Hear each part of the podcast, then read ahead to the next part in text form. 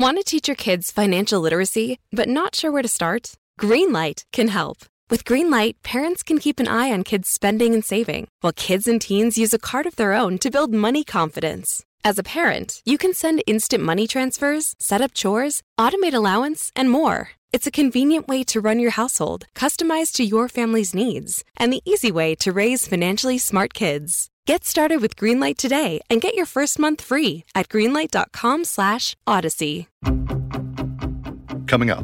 She would never do something like this. She would not abandon her children, her husband, her home, her life. They they believe they got in a car and fled and they could be anywhere in this nation right now. For Vault Studios, I'm Will Johnson. You're listening to The Daily Crime. The GBI has taken over in the search of a missing mother of two. 37 year old Rossana Delgado disappeared one week ago. Her friends say she's a taxi driver and reportedly never came home after one of her pickups. That news report from the middle of last month, when 37 year old Rossana Delgado was first reported missing in Gwinnett County, Georgia. The case has taken a tragic turn, and now multiple suspects are on the run. I'm joined by WXIA 11 Alive reporter Paolo Suro, who has been following the case closely getting to know Delgado's family and friends. Paolo, tell us about Rossana Delgado and the job she was doing when she went missing. Yeah, so she worked for a taxi company in Gwinnett County. It's not a ride sharing app. It wasn't Lyft. It wasn't Uber. It was an independent taxi company in Gwinnett County. Um, she is a mother of two. She actually had just become a grandmother. Um, and she used her red 2017 Ford Focus to um, pick up people and take them places.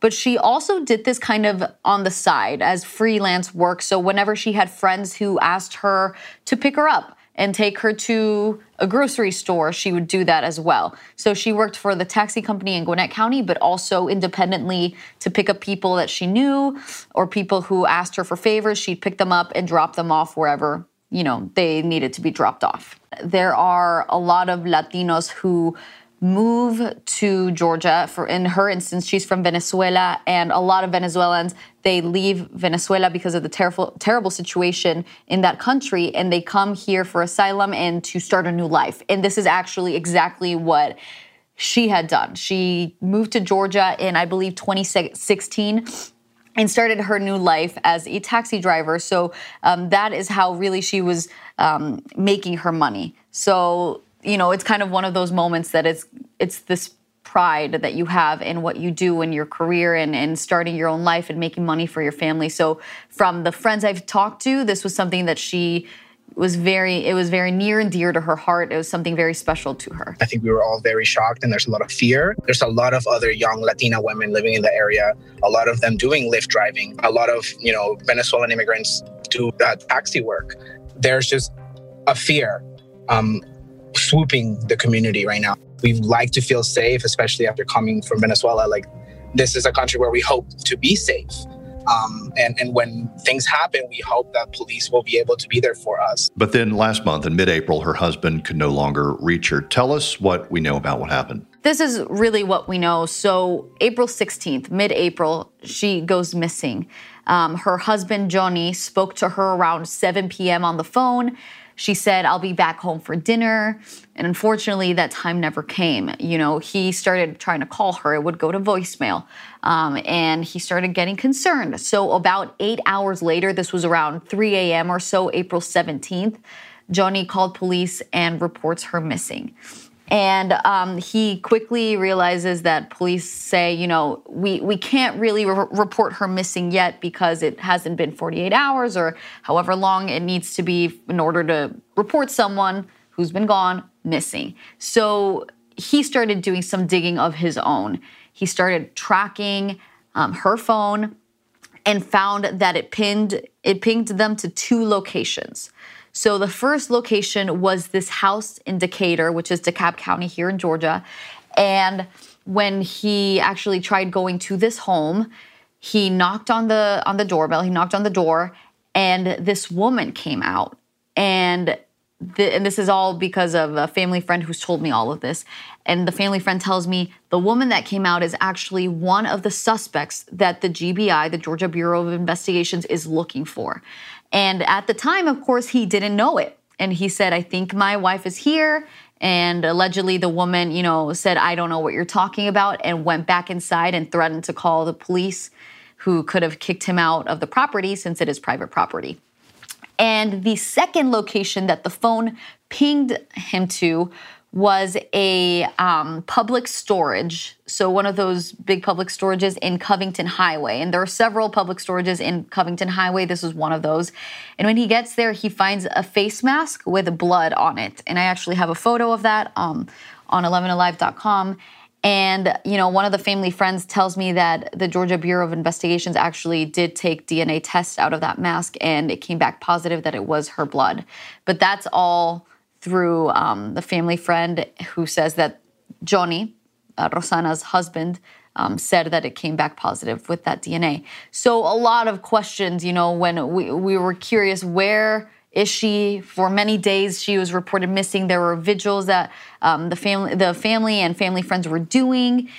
And the big question is where's rossana her close friends that i spoke to they all had hope that she was still alive. And unfortunately we learned a couple days later that she was not. She was actually, her body was found, um, unfortunately, her dead body was found April 20th in Cherry Log, which is about 70 miles or so away from uh, where they live. So that was a big question. And the other question was, where is her car? That red Ford Focus that they were looking for, um, that was nowhere to be found. And so at that point, you know, they have her body and they can't find her car. They don't know who the suspects are. It's just a lot of questions. So, how did they locate her body in that cabin in Cherry Log, Georgia? They found out that the cabin in Cherry Log belongs to one of the suspects in this case. Uh, her name's 30 year old Megan Alisa Colon, and she's of Stone Mountain. Um, and so they found out that there there was a, you know, that cabin belonged to that suspect. But what happened is that police in Gilmer County were actually called in for a welfare check. Apparently, they do this often at this location. Not entirely sure why, but they usually do perform welfare checks at this location. Apparently, they've been called several times before. And so when police entered this home, they found her body. And that's when they figured out okay, this cabin belongs to this person, and this is how she ended up being one of the suspects. Um, now that Megan Elisa Colon, she goes by an alias, and so the cabin was under that alias that she was using. So that's how that woman became one of the four suspects that the GBI had named and were looking for. And then they also had identified a fifth suspect. Now, that fifth suspect we only had photos of. We did not have a name for that fifth suspect. It looks like a man. Um, and so that was something else that the GBI needed a lot of help with. We have these four suspects that have been named. Ready to start talking to your kids about financial literacy? Meet Greenlight, the debit card and money app that teaches kids and teens how to earn, save, spend wisely, and invest with your guardrails in place. Parents can send instant money transfers, automate allowance, and more. Plus, keep an eye on spending with real time notifications. Join more than 6 million families building healthy financial habits together on Greenlight. Get your first month free at greenlight.com slash odyssey. That's greenlight.com slash odyssey.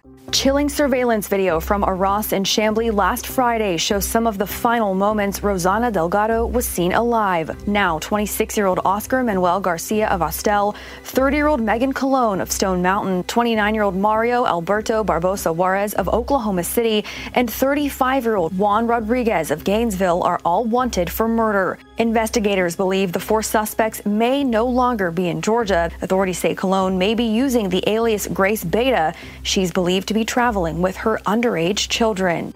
So the search continues for those four suspects, the ones that we have the names for. Now, there was an arrest made 28 year old Calvin Harvard of Covington. And to this day, the GBI has not actually told us yet if he is that person in the surveillance video, that fifth suspect that they're looking for. The GBI says an arrest has been made in connection to the death of a rideshare driver. Rossana Delgado went missing on April 16th and was found dead days later. Investigators have arrested Calvin Harvard. He's accused of tampering with evidence and theft.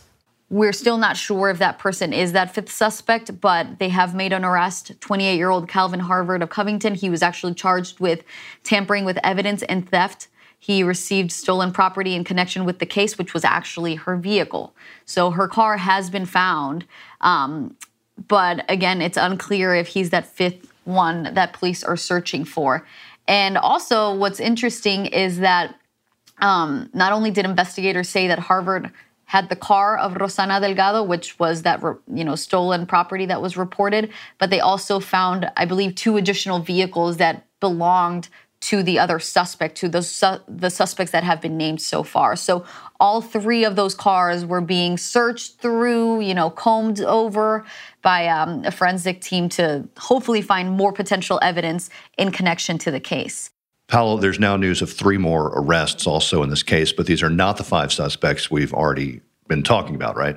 More people seem to be getting arrested in connection to this case. So, Telemundo um, reported that the three other people that have been arrested it's Joshua White, Sean Calloway, and Terry Garner are the names. So one woman, two men. Um, but we uh, actually have not received confirmation yet from GBI. So 11 Alive is still working to confirm that part.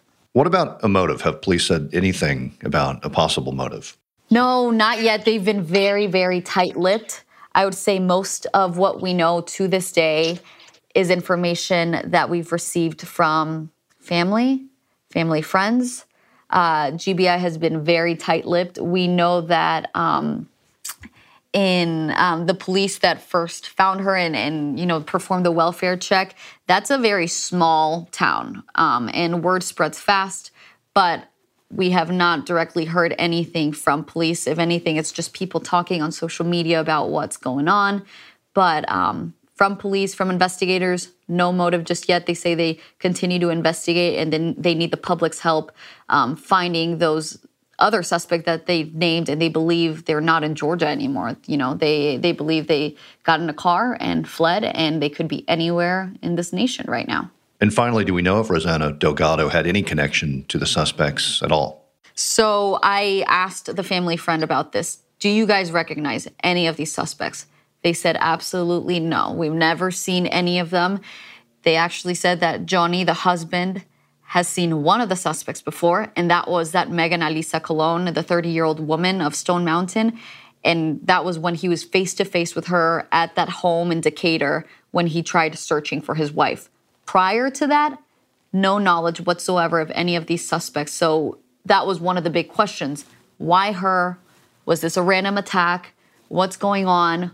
What's the motive? It's still a lot of unanswered questions that, you know, police are trying to figure out. Um, and uh, you know they're still trying to investigate that and, and and let us know but as of right now we are not sure all we know is that family did not know any of them all right my thanks to paolo suro at wxia 11 alive in atlanta georgia of course you're welcome will